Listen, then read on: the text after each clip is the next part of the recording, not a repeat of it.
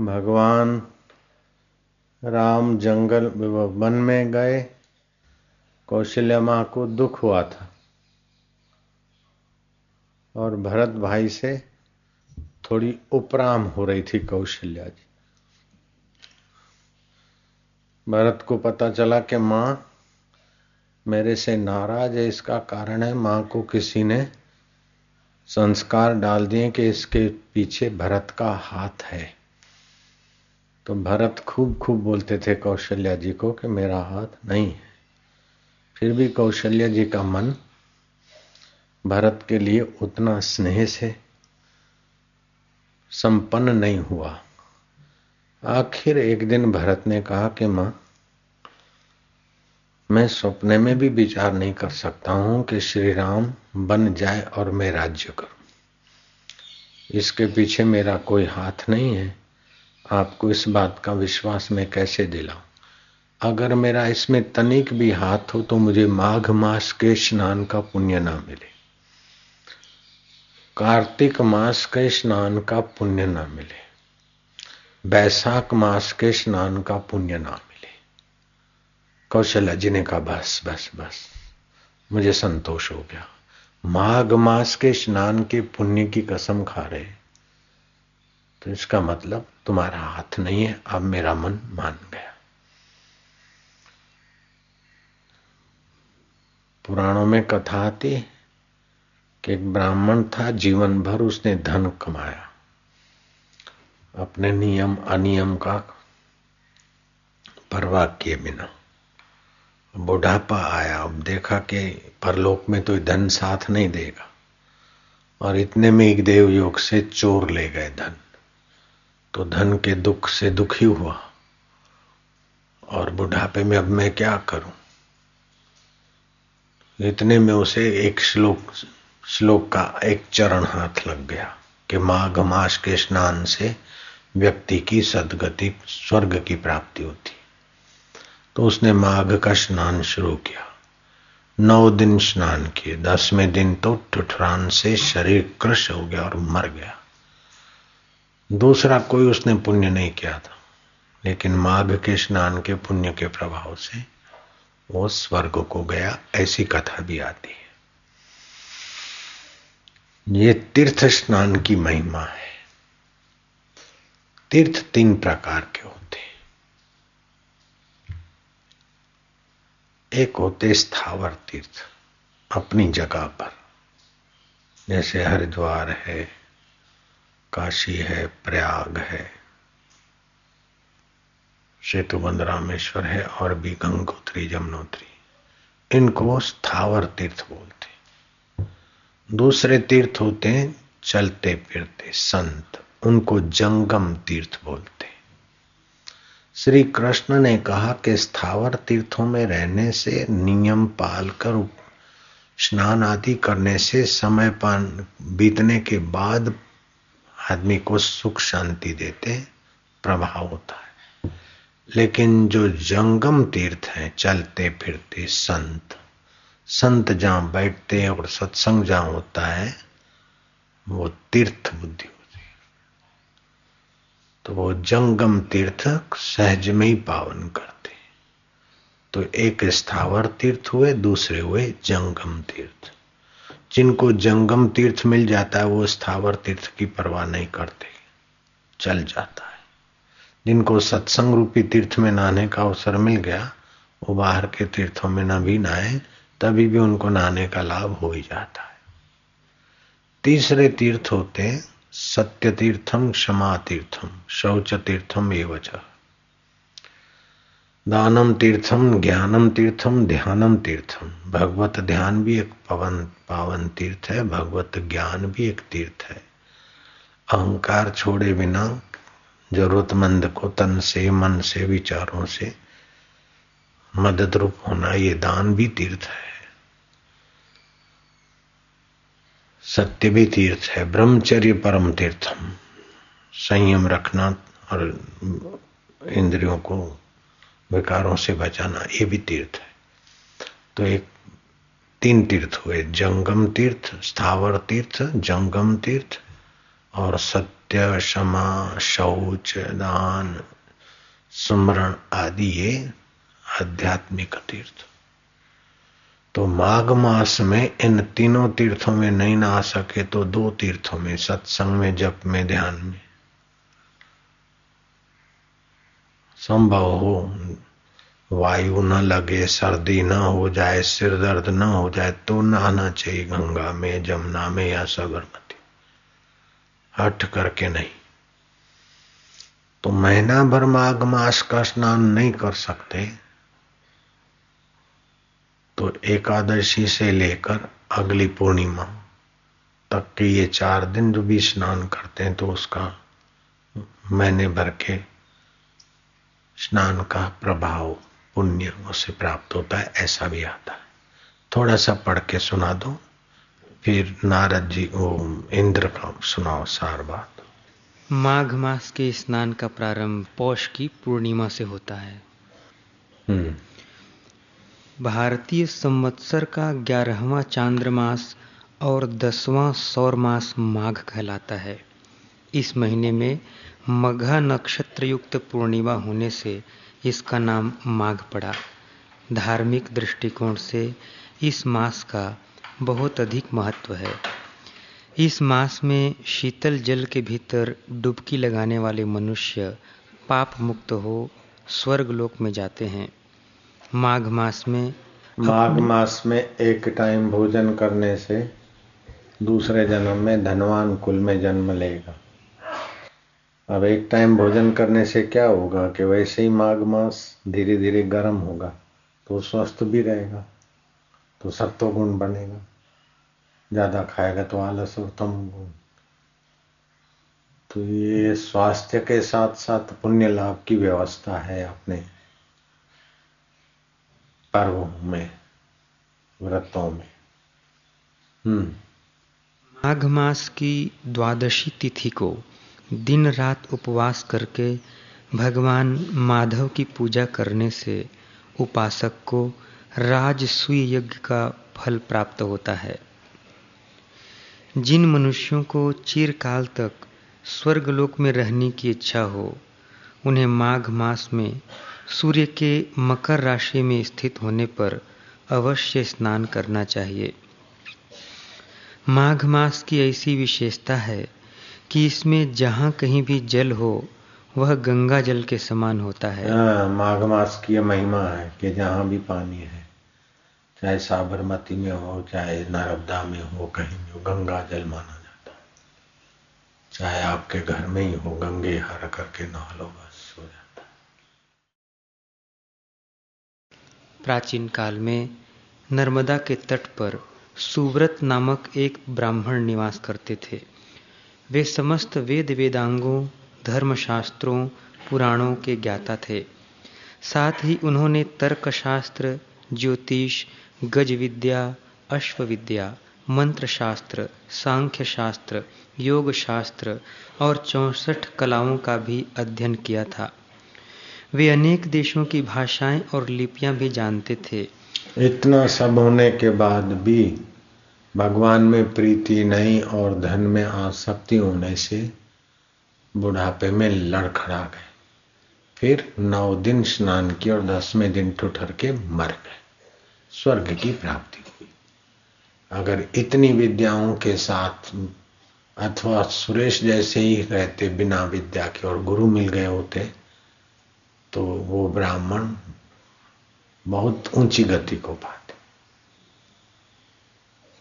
सत्संग की, जंगम तीर्थ की महिमा है, लेकिन स्थावर तीर्थ की तो महिमा है, लेकिन जंगम तीर्थ की महिमा बहुत जोरदार जो एक जगह पर पड़े रहते हैं, उन्हें स्थावर तीर्थ कहते हैं। और जो चलते फिरते सत्संग के द्वारा लोगों का मंगल करते हैं, उन संतों को जंगम तीर्थ कहते और सत्य, क्षमा, शौच आदि, ये आध्यात्मिक तीर्थ है। एक समय की बात है। इंद्र नमुची नामक दैत्य के पास जाकर कहने लगे नमुचे तुम रस्सियों से बांधे गए राज्य से भ्रष्ट हुए शत्रुओं के वश में पड़े और राज्य लक्ष्मी से हीन हो गए। इस प्रकार शोक का अवसर आने पर भी तुम्हें शोक नहीं होता। यह तो बड़े आश्चर्य की बात है।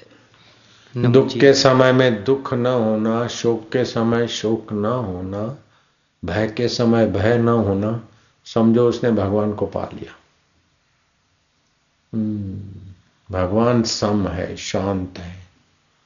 मन में मन में जिएँगे शरीर में जिएँगे तो भय शोक होगा। तो दैत्य से पूछा कि तुमको इतनी तकलीफ़ आई और तुम्हारा कुछ शोक नहीं हुआ तो क्यों नहीं? तो बोले मैं जानता हूँ परिस्थितियाँ।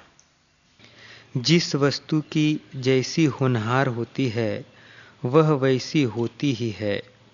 विधा अगर आपका चाहा हुआ ही होता तो आप चाहते ऐसा सब नहीं होता।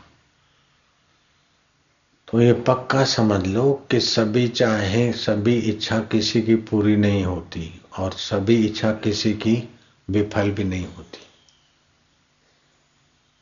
तो इसमें अपनी इच्छा पूरी हो, उसका आग्रह भी नहीं रखना चाहिए और न पूरी हो, ऐसी लापरवाही भी नहीं करनी चाहिए। धर्म युक्त इच्छा को ठीक से ढंग से करना चाहिए। और फिर भी अगर नहीं होता है तो समझो नियति है। अपने तरफ़ से बलपूर्वक, बुद्धिपूर्वक प्रयत्न करना चाहिए। फिर अगर वो नहीं होता है तो चलो, हरी इच्छा। तो ये जगत में होता रहता है। राम जी नहीं चाहते थे कि दशरथ जी छटपटा के संसार छोड़े। और दशरथ जी नहीं चाहते थे कि राम जी वनवास जाए। फिर भी न चाहने से भी कुछ तो होता ही है। आप जो चाहते हैं, वो सब होता नहीं। जितना होता है, वो सब भाता नहीं। है और जो भाता है, वो टिकता नहीं। हम जो चाहते हैं, वो सब होता नहीं। और जो कुछ हो जाता है, वो सब भाता नहीं। और जो भा जाता है, वो फिर टिकेगा नहीं। ये समझ के अपने चित्त को ज्ञान के प्रकाश में रखो। हम्म। इंद्र, विधाता जीव को जिस जिस गर्भ में डालता है, वहीं उसे रहना पड़ता है। वह अपनी इच्छा के अनुसार कहीं नहीं रह सकता। अपने ऊपर जो यह अवस्था आ पड़ी है, ऐसी ही होनहार थी। इस तरह का भाव रखकर जो उस परिस्थिति को सहर्ष स्वीकार करता है, उसे कभी मोह नहीं होता। बारी बारी से सब पर कष्ट पड़ता है। उसके लिए किसी पर दोष नहीं लगाया जा सकता। दुख पाने का कारण तो यह है कि पुरुष वर्तमान परिस्थिति से द्वेष करके अपने को उसका कर्ता मान बैठता है। ऋषि, देवता बड़े बड़े असुर, वैदिक ज्ञान में बढ़े हुए पुरुष तथा वनवासी मुनि, इनमें से कौन है जिस पर आपत्ति नहीं आती? किंतु जिन्हें सत असत का ज्ञान है, वे मोह में नहीं पड़ते। विद्वान पुरुष कभी क्रोध नहीं करते, किसी विषय में आसक्त नहीं होते, दुख पाने पर खेद नहीं करते, सुख मिलने पर हर्ष के मारे फूल नहीं उठते, तथा आर्थिक कठिनाई या संकट के समय भी शोकग्रस्त नहीं होते। वे हिमालय की तरह स्वभाव से ही अविचल होते हैं। जिसे उत्तम अर्थ सिद्धि मोह में नहीं डालती। कभी संकट पड़ने पर भी जो धैर्य को नहीं खो बैठता और सुख, दुख तथा दोनों के बीच की अवस्था का भी समान भाव से सेवन करता है, वही मनुष्य श्रेष्ठ समझा जाता है। जो धर्म के तत्व को समझकर उसके अनुसार बर्ताव करता है वही श्रेष्ठ पुरुष है। जो वस्तु नहीं मिलने वाली होती है, उसको कोई मंत्र, बल, पराक्रम, बुद्धि, पुरुषार्थ, शील, सदाचार और धन संपत्ति से भी नहीं पा सकता। फिर उसके लिए शोक क्यों किया जाए? जीव के प्रारब्ध में जितने सुख और दुख का भोग बदा है, उतना ही वह पाता है। जहाँ जाने का प्रारब्ध है, वहीं जाता है। तथा जो कुछ उसे पाना है, उसी को प्राप्त करता है। यह समझकर जो कभी मोहित नहीं होता और सब प्रकार के दुखों में निश्चिंत रहता है, वही सर्वश्रेष्ठ मनुष्य है।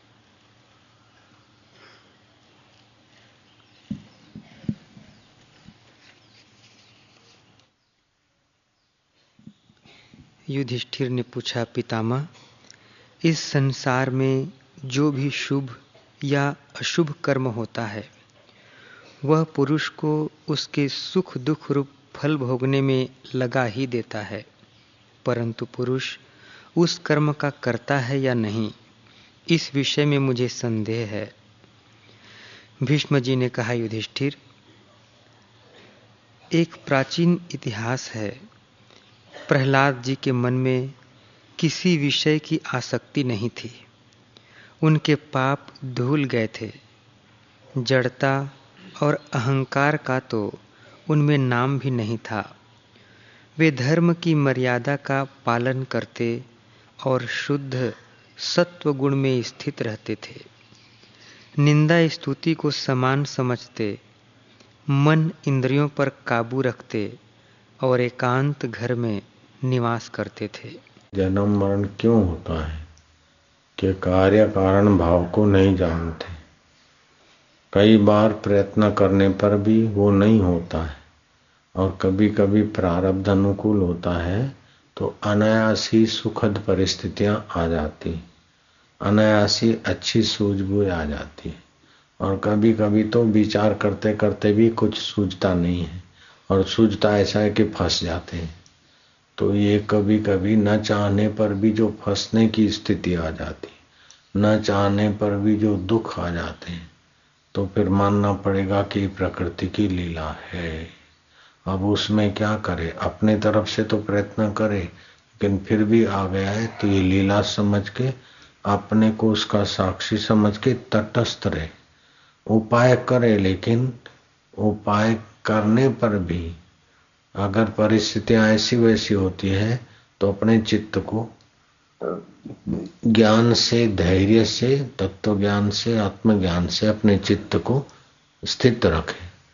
तो इस बात को हम जानते जिनकी बुद्धि में रजोगुण है, सत्संग नहीं करते हैं, भगवत आश्रय नहीं है, उनकी बुद्धि में दोष होने के कारण वे दुख में बहुत दुखी हो जाते हैं।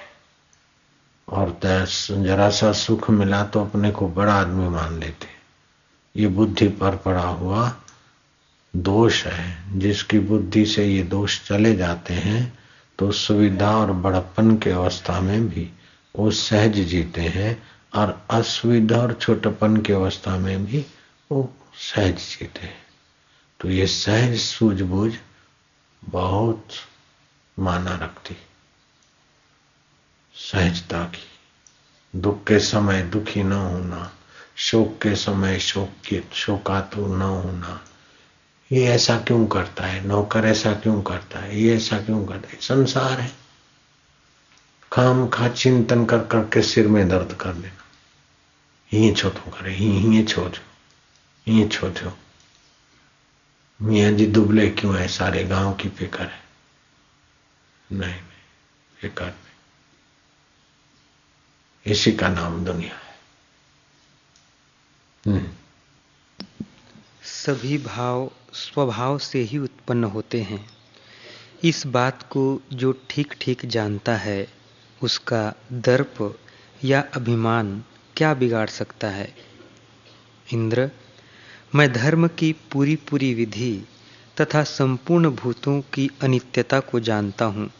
न चाहते हुए भी आंधी तूफ़ान आता है, न चाहते हुए भी गर्मी होती है, और विंटर में ठंड होती है। हाय हाय हाय हाय ठंड हो गई। हाय हाय बरसात गिर गई। हाय हाय गर्मी हो गई। ये फरियादी स्वभाव आदमी दुखी होते रहते और श्रद्धालु लोग बेचारे।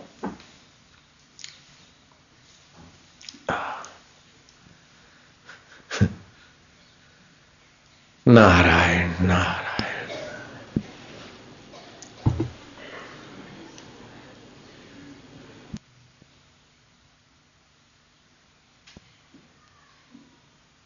तो पढ़ो। न तो मैं किसी को अपना द्वेषी समझता हूँ और न अत्यंत आत्मीय ही मानता हूँ। मुझे ऊपर स्वर्ग की और नीचे पाताल की तथा बीच के लोग मरते लोग की भी कभी कामना नहीं होती। ज्ञान मुझे ये भी नहीं होता कि मुझे स्वर्ग मिले पाताल मिले ये मिले। जो मिला मिला है उसी में मैं खुश हूँ। अपने परमेश्वर से मिला रहता हूँ। बाकी का जो होता है होता है। ज्ञान विज्ञान अथवा ज्ञ के लिए भी मैं अभिलाषा नहीं करता। इंद्र ने कहा प्रहलाद जिस उपाय से ऐसी बुद्धि और इस तरह की शांति प्राप्त होती है वह बताइए। हाँ ऐसी बुद्धि और परमात्मा शांति बहुत ऊँची बात है वो बताओ। प्रहलाद तुम महान हो गए हम्म।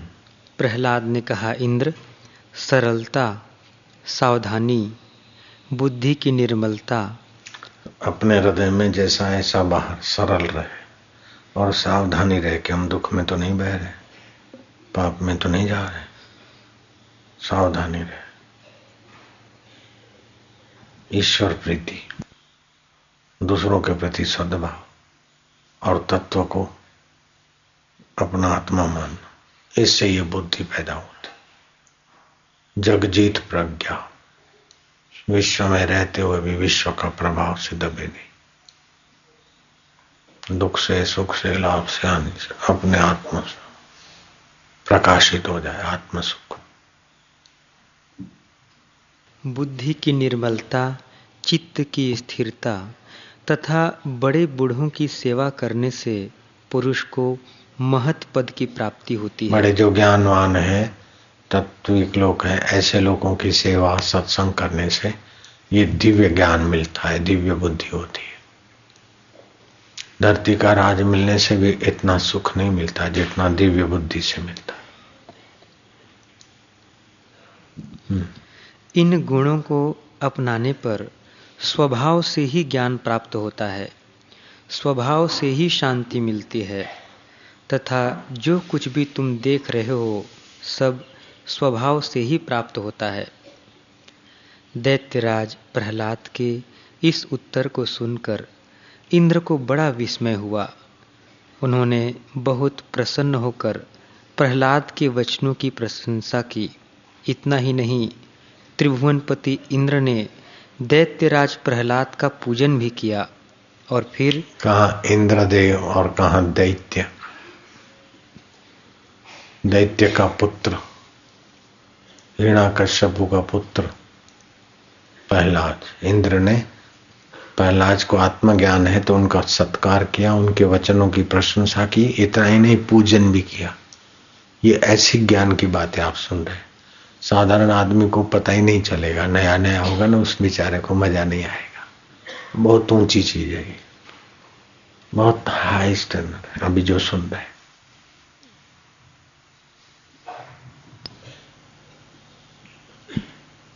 इसको बोलते हैं आत्मविद्या।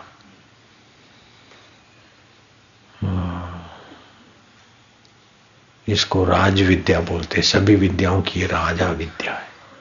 राजगुई हम गुप्त है। करने सुनने में बड़ी सरल, सहज है और प्रत्यक्ष फल देने वाली है। स्वर्ग का तो मरने के बाद फल मिलेगा। धन का भी। नश्वर फल, इसका शाश्वत फल।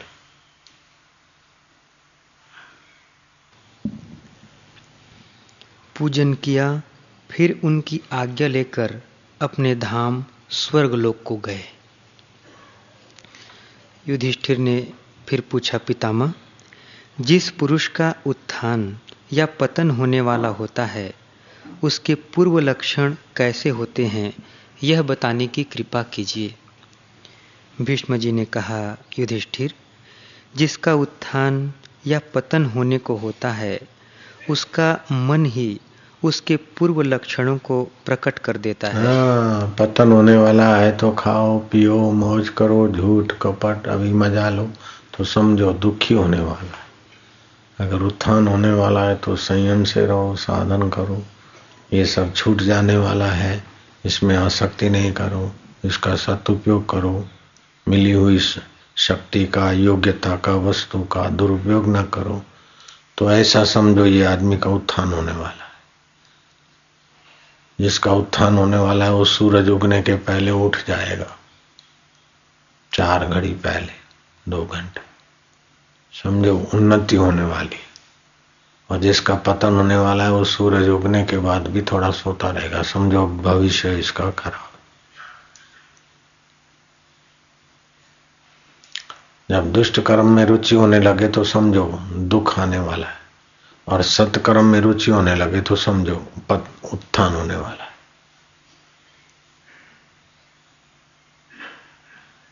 मौन में, एकांत में, जप में रुचि होने लगे तो समझो, उत्थान होने वाला युधिष्ठिर, एक समय की बात है।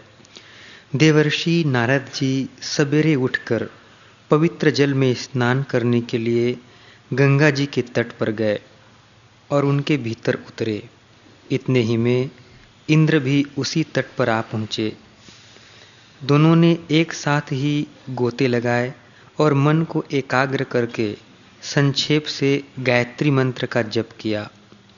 वे गंगा जी के किनारे बैठ गए और अनेकों पुण्यात्माओं, देवर्षियों, महर्षियों के मुँह से सुनी हुई कथाएँ, कहने सुनने लगे।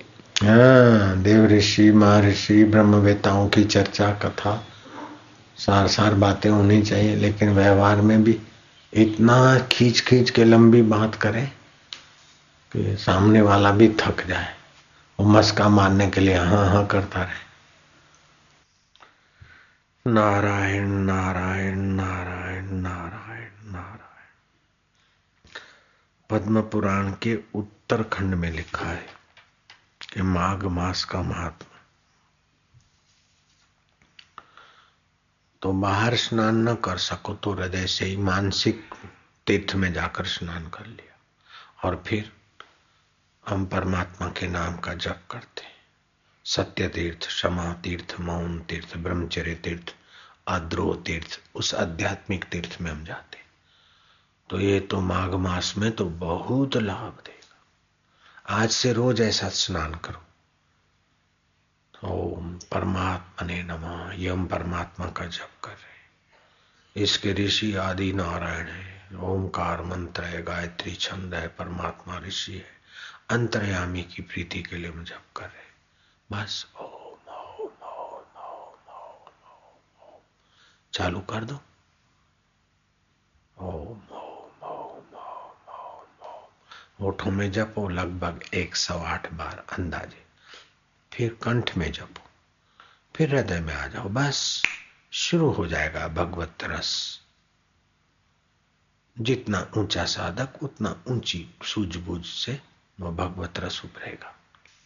हमारे दोष और पाप हम नहीं निकाल सकते, लेकिन भगवान के बल के आगे उनकी क्या ताकत है? ओम ओम ओम। सर्व समर्थ बल, सारे ब्रह्मांड को चलाने वाला बल जिस परमेश्वर में जो परमेश्वर है, वही ओम उनका स्वाभाविक ध्वनि है। जैसे बच्चा नहीं कर पाता है तो माँ माँ पुकारता है। ऐसे आप ओम ओम पुकारो। सभी माताओं के हृदय में वही है, पिताओं के, गुरुओं के। ओम ओम ओम ओम ओम रक्षमा। सतबुद्धि दो प्रभु। ओम ओम ओम। मुझे तुम्हारी प्रीति दो, ओम ओम तुम्हारा दिव्य ज्ञान दो, देव, में अपना वासना में तो करोड़ों जन्म बर्बाद किया, ये जन्म सफल कर दो। ओम ओम ओम। हे कृपा सिंधु, ओम ओम ओम। हे दयालु प्रभु, ओम ओम। हे प्राणी मात्र के सुहृद, ओम ओम। मैं तुम्हारी शरण, तुम मेरे हितेशी हो दे ओम ओम। तुम सभी के मंगल करता हो। ओम ओम मैं जिससे द्वेष करता हूँ, उसका भी आप हित चाहते हैं, प्रभु। ओम ओम ओम। मैं जिसके पोल देखना, खोजना चाहता हूँ, आप उसके ढकना चाहते हो। मैं भी तुम्हारे जिस सदगुण में शामिल हो जाऊँ। ओम ओम ओम ओम। बड़ा बल देते हैं भगवान, बड़ी सद्बुद्धि देते हैं। दस साल का काम दस दिन में हो जाएगा, ये रीति से। ओम कोई भी दुर्गुण हो, बस प्रभु को पुकारो, उसके विपरीत भाव करो। द्वेष है तो क्षमा, काम है तो संयम, लोभ है तो उदारता। ओम ओम, तुम उदारता के दाता। ओम ओम तुम संयम के दाता हो। ओम ओम ओम तुम शांति के दाता हो। मेरा द्वेष निकालने में तुम्हारी ही कृपा काम करेगी, प्रभु। मेरी बकबक की आदत निकालने में तुम मौन स्वरूप हो। ओम ओम ओम। मेरी असावधानी की आदत निकालने के लिए आप सावधानी के दाता हो। ओम ओम ओम। ओम ओम ओम। सारे सदगुण, सारी आवश्यकता पूरी करने की अगर कोई रीत है टेक्निक है तो वो परमात्मा है बस। जैसे सारे वृक्ष धरती से लाते हैं, बल, ओज, फल, फूल, ऐसे ही धरती और पाँचों भूत उसी परमात्मा से लाते देवता, यक्ष, जो भी आशीर्वाद देने वाले महापुरुष, वो भी उसी से ले आते आप उसी में सीधे चले जाओ। ओम ओम ओम बापू जी आशीर्वाद दो बापू जी आशीर्वाद हो सीधा आशीर्वाद का कुंजी आप ही ले लो ना। मैं काय को आशीर्वाद निकालूं और आपको दूँ? आप ही अपने आशीर्वाद के खजाने तक पहुँच जाओ। आशीर्वाद आशीर्वाद, ये माल कब तक मांगते रहना? ओम ओम, आनंद देवा। ओम ओम ओम सुख देवा ओम ओम सतबुद्धि देवा ओम ओम मम देवा ओम ओम मधुर देवा ओम ओम। प्रभु देवा ओम ओम,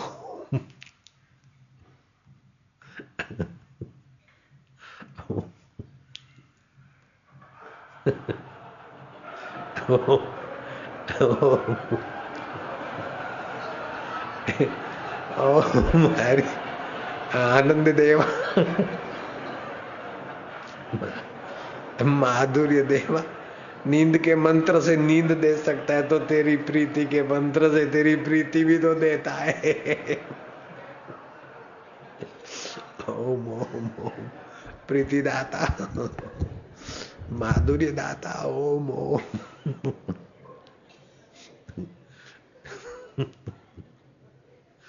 आनंद सुखदाता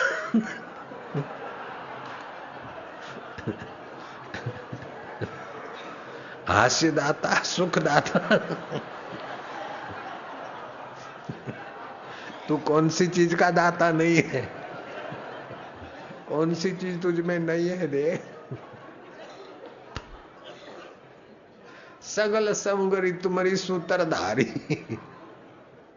तुमसे हो सो आज्ञाकारी, तुम्हारी गत मत तुम ही जानी। नानक जी जैसे बड़े संत भी बोलते, नानक दास सदा कुर्बानी।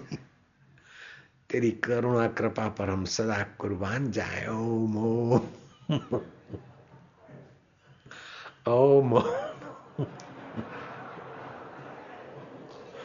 हरे ओम हरि ओम ओम ओम ओम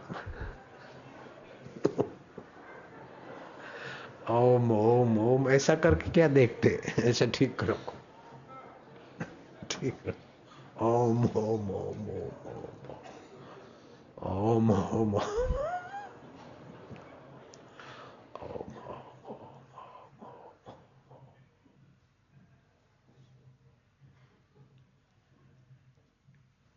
बाह्य प्रसन्नता, योगिक प्रसन्नता, सब कुछ वो दे सक, देते हैं। दे सकते क्या? देते ही रहते हैं।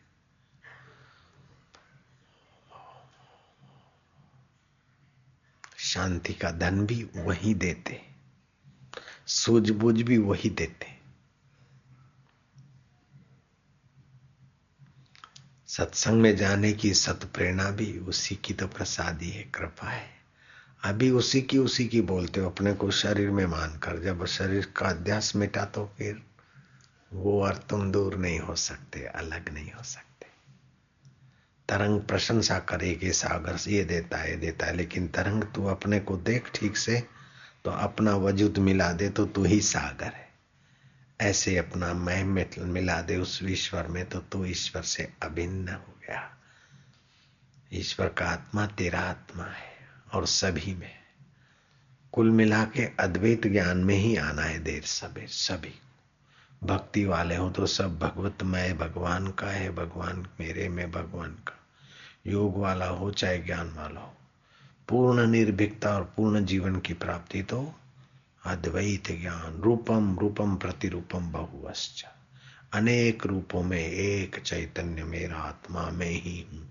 अपने जीव भाव को मिटा दे तो फिर बोलो मैं ही हूँ। अनलक। शिवो हम चिदानंद रूप शिवो हम ऐसा महापुरुषों का, ब्रह्मवेताओं का अनुभव साधक अनुकरण करके वहाँ पहुँच सकता है। प्रार्थना, सत्संग, श्रवण, मनन। नारायण नारायण, ओम ओम ओम ओम सतृप्तो भव पूर्ण अकर्ता जैसे रंगमंच पर भीख भी मांगा। थोड़ी देर में राज्य वैभव का स्वामी होकर भी आया। थोड़ी देर में ढोलक लेके गवैया बना और दो दो पैसे मांग के भी दिखाया। फिर भी वो नट कुछ नहीं करता। रंगमंच पे सब कुछ करते हुए भी अपने आप से वो कुछ नहीं करता। सारी क्रियाओं को सत्ता ही देता है। खेल मात्र है। महात्मा स्वभाव को जानकर इस शरीर में यथा योग्य व्यवहार करते हुए भी अपने अकर्तृत्व अभोक्तृत्व स्व आत्मन मन्यते यदा। अपने आत्मा को जब ऐसी दशा में मानता है, जानता है, उसकी सारी वासनाएँ क्षीण हो जाती। उसके सारे कर्म बंधन क्षीण हो जाते। वह अपर ईश्वर हो जाता है, दूसरा ईश्वर है, चलता फिरता। लटका करता ब्रह्म है। वैसे तो ईश्वर भाव पूरे ब्रह्मांड में व्याप रहे हैं, लेकिन जिसके हृदय में प्रकट हुए वे साकार ब्रह्म, भगवान और भगवत स्वरूप महापुरुष हो गए। ओम ओम ओम, आनंद, ओम ओम ओम, शांति, ओम ओम ओम, माधुर्य। वाह प्रभु। तू आनंद स्वरूप था, मुझे मालूम न था। तू मेरा दिल का देवता था, मुझे मालूम न था। तू मेरा पिया प्यारा प्रभु था, मुझे मालूम न था। अंतर्यामी देवता, गायत्री छंद, परमात्मा ऋषि। धन्य है, धन्य हे ओम स्वरूप देवता, हे अंतर्यामी देवता,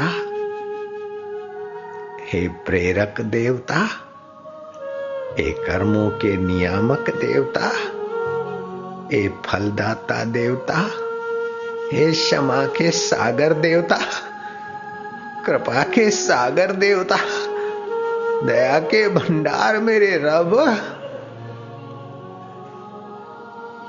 जन्म जन्म भर मत फिरो मिट्यो न मन को त्रास। कह नानक हरि भज मना, निर्भय पावे वास। अब हम निर्भय नारायण में वास पा रहे गुरुदेव, तुम्हारी जय। तुम्हारे उपकारों का बदला चुकाने वाली चीज़ संसार की कोई माना नहीं रखती। हे तारणहार सच्चे संतों महापुरुषों, आत्मज्ञानी ब्रह्मवेता महापुरुषों। अद्वैत ब्रह्म में, माधुर्य में, ले जाने वाले सत्पुरुषों को बार बार प्रणाम कैसा कैसा खोज के रखा है हम लोगों के लिए। कैसी कैसी कृपा बरसाई उन देवताओं ने। हे ऋषि वरो हे ब्रह्म वेताओ हे ज्ञानी महापुरुष संतो हे लोक उद्धारक महापुरुषो, हम गुण चोर न हो कृतज्ञ न हो न हो, इसलिए आपके चरणों में प्रणाम करते स्वीकार करना सच्चे संतों। हे प्रभु, हे दयानिधे हमारे कर्मों को देखते तो हमारी ये औकात नहीं कि ऐसा तेरा ध्यान का माधुर्य ले, ऐसा तेरे साथ हमारा नाता जुड़ जाए। हमारे अक्कल की औकात नहीं, हमारे कर्मों की औकात नहीं। तेरी रहमत है प्रभु तारी कृपा छे तुझी मेहरा है मुझा मिठा माझ्या पांडुरंगा माझ्या विठ्ठला माझ्या गिरधर गोपाला। મારા કરુણાવરણ નિધે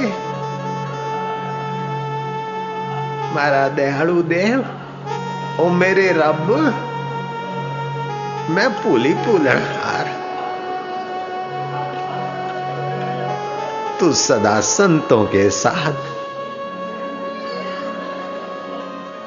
संसार का कब तक देखोगे जिसे देखा जाता है उसी में डूबो कब तक सुनोगे कब तक भटकेंगे भगवत माया में। भगवान में ही आ जाओ भैया।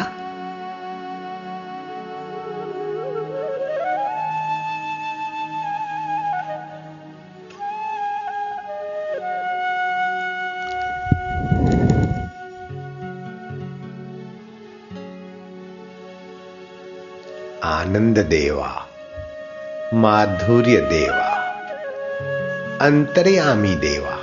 सर्वेश्वर तू देव।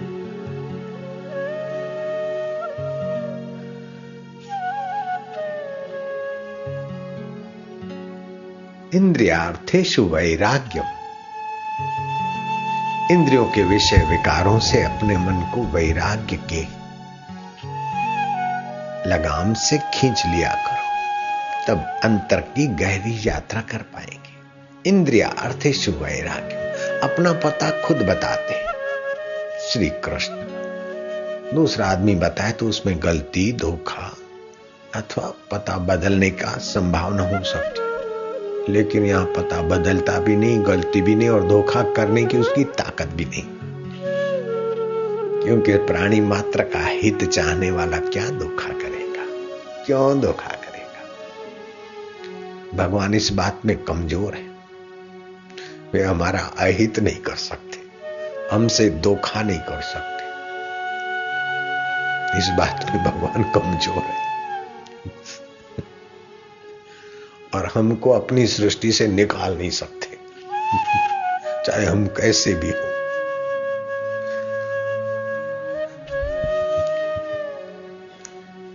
इस बात में तू कमज़ोर है पिया प्रभु। ऐसे करके भी उसका पल्ला पकड़ लो। माँ कमज़ोर है बच्चे को मार डालने में। माँ की क्या ताकत बच्चे को दुखी करने की?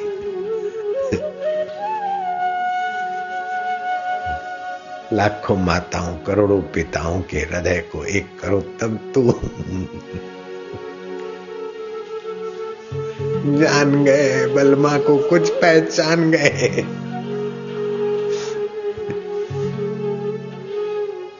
कितने कितने जन्मों से भटके और काले धंधे किए, फिर भी तू ले आया अपने द्वार। तेरी कृपा नहीं तो क्या है?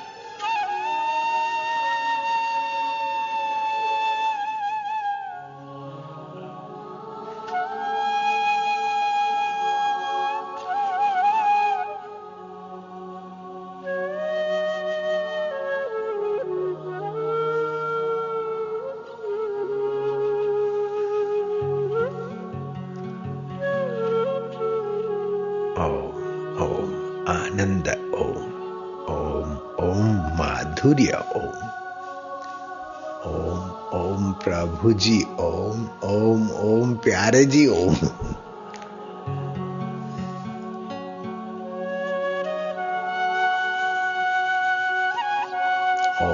ओम, मेरे जी, ओम ओम ओम, गुरु जी, ओम।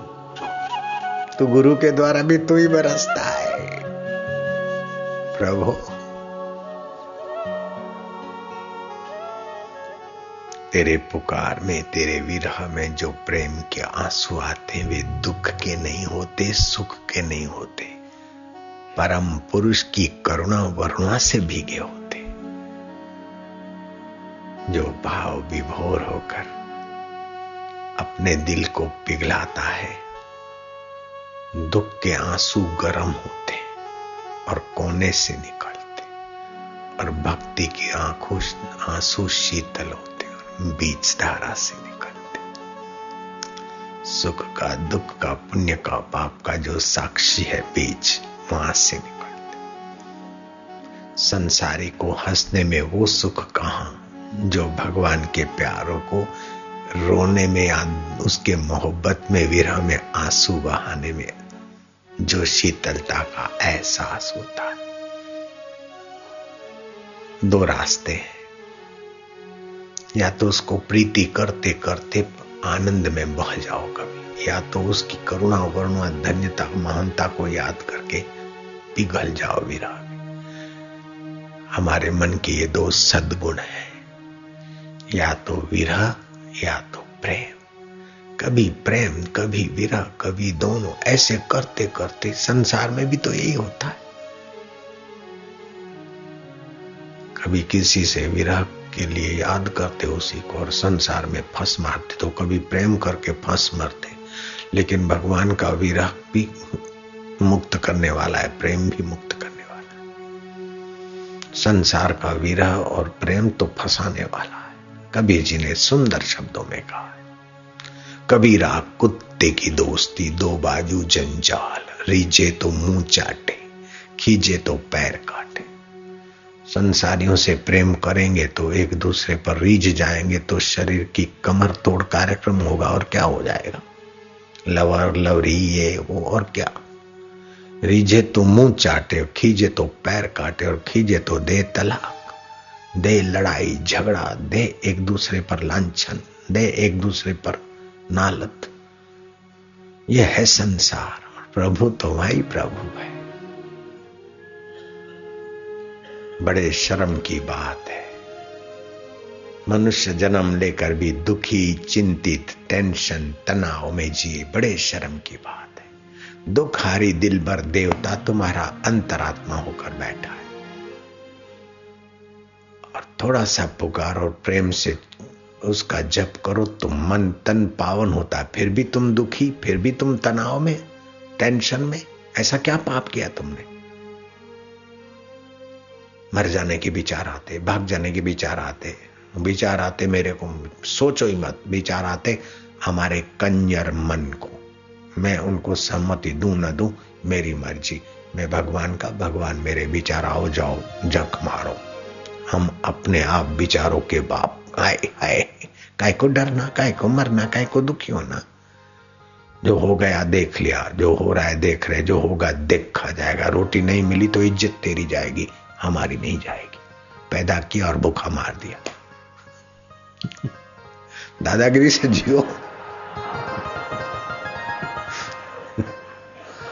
हम तो साधना करते थे तो फेंक देते थे खाने की चीज़ लेके आते।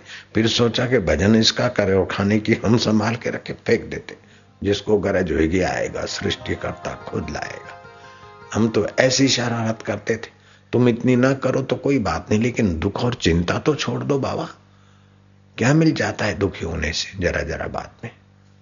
परेशान होने से, तनाव। जिन विचारों से दुख, चिंता, तनाव, टेंशन बड़े उन विचारों को धड़ धड़ धड़ धड़, ओम ओम ओम ओम ओम। हर रोज खुशी, हर दम खुशी, हर हाल खुशी। जब आशिक साधक मस्त गुरु का हुआ तो फिर क्या दिलगिरी बाबा? जीवन में तो सुख, दुख, सफलता, विफलता सभी के जीवन में आती रहती है।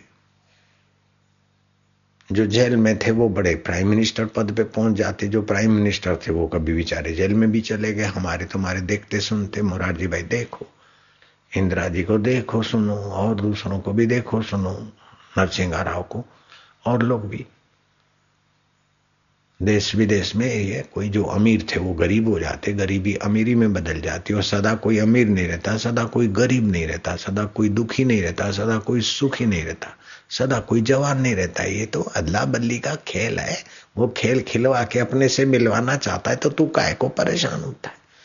मेरे मन की नहीं होती तो बड़ी अच्छी बात है, उसके मन की और मौज है जहाँ। मारू होता है मेरे मन की हो, मेरे मन की हो तो अहंकार खुश होता है। मेरा क्या?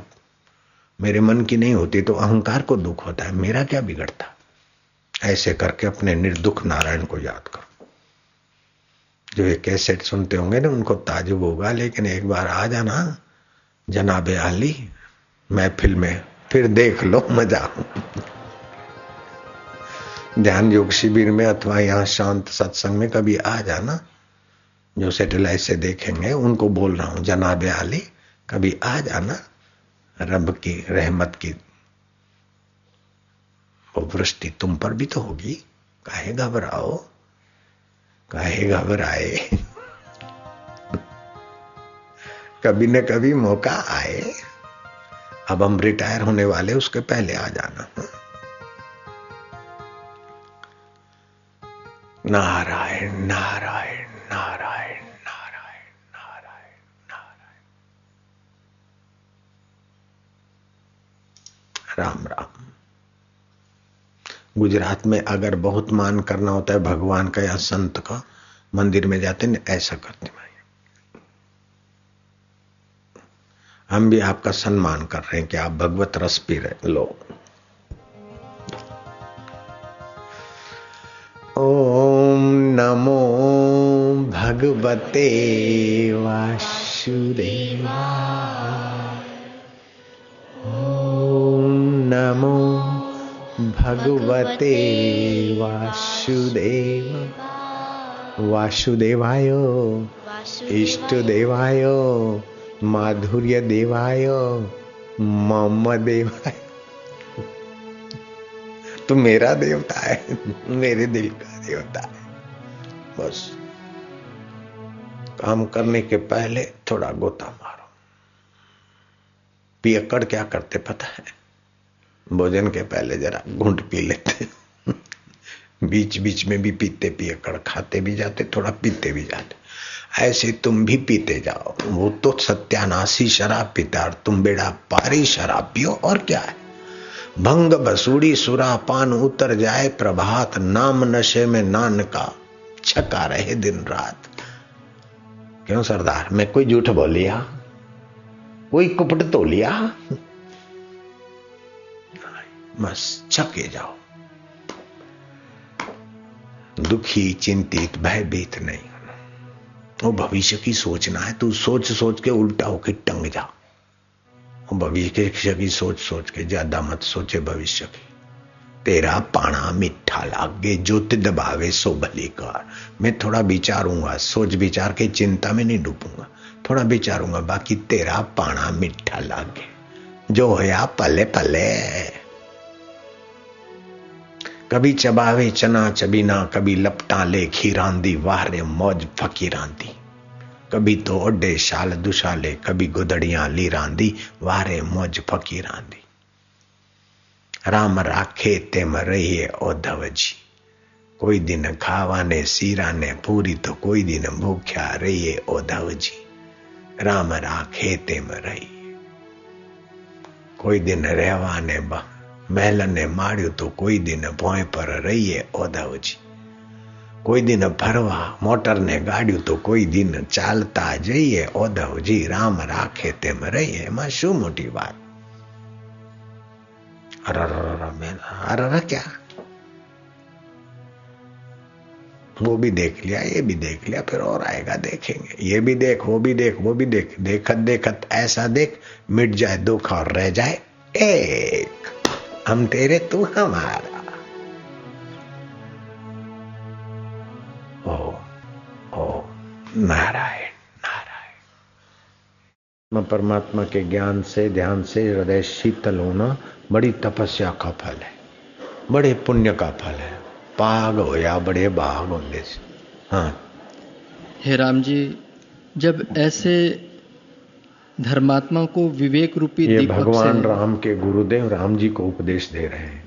हम लोग राम जी जैसे तो नहीं है लेकिन राम जी को जो उपदेश मिला वो सुनने का सौभाग्य तो हमारा हो रहा है। हम्म।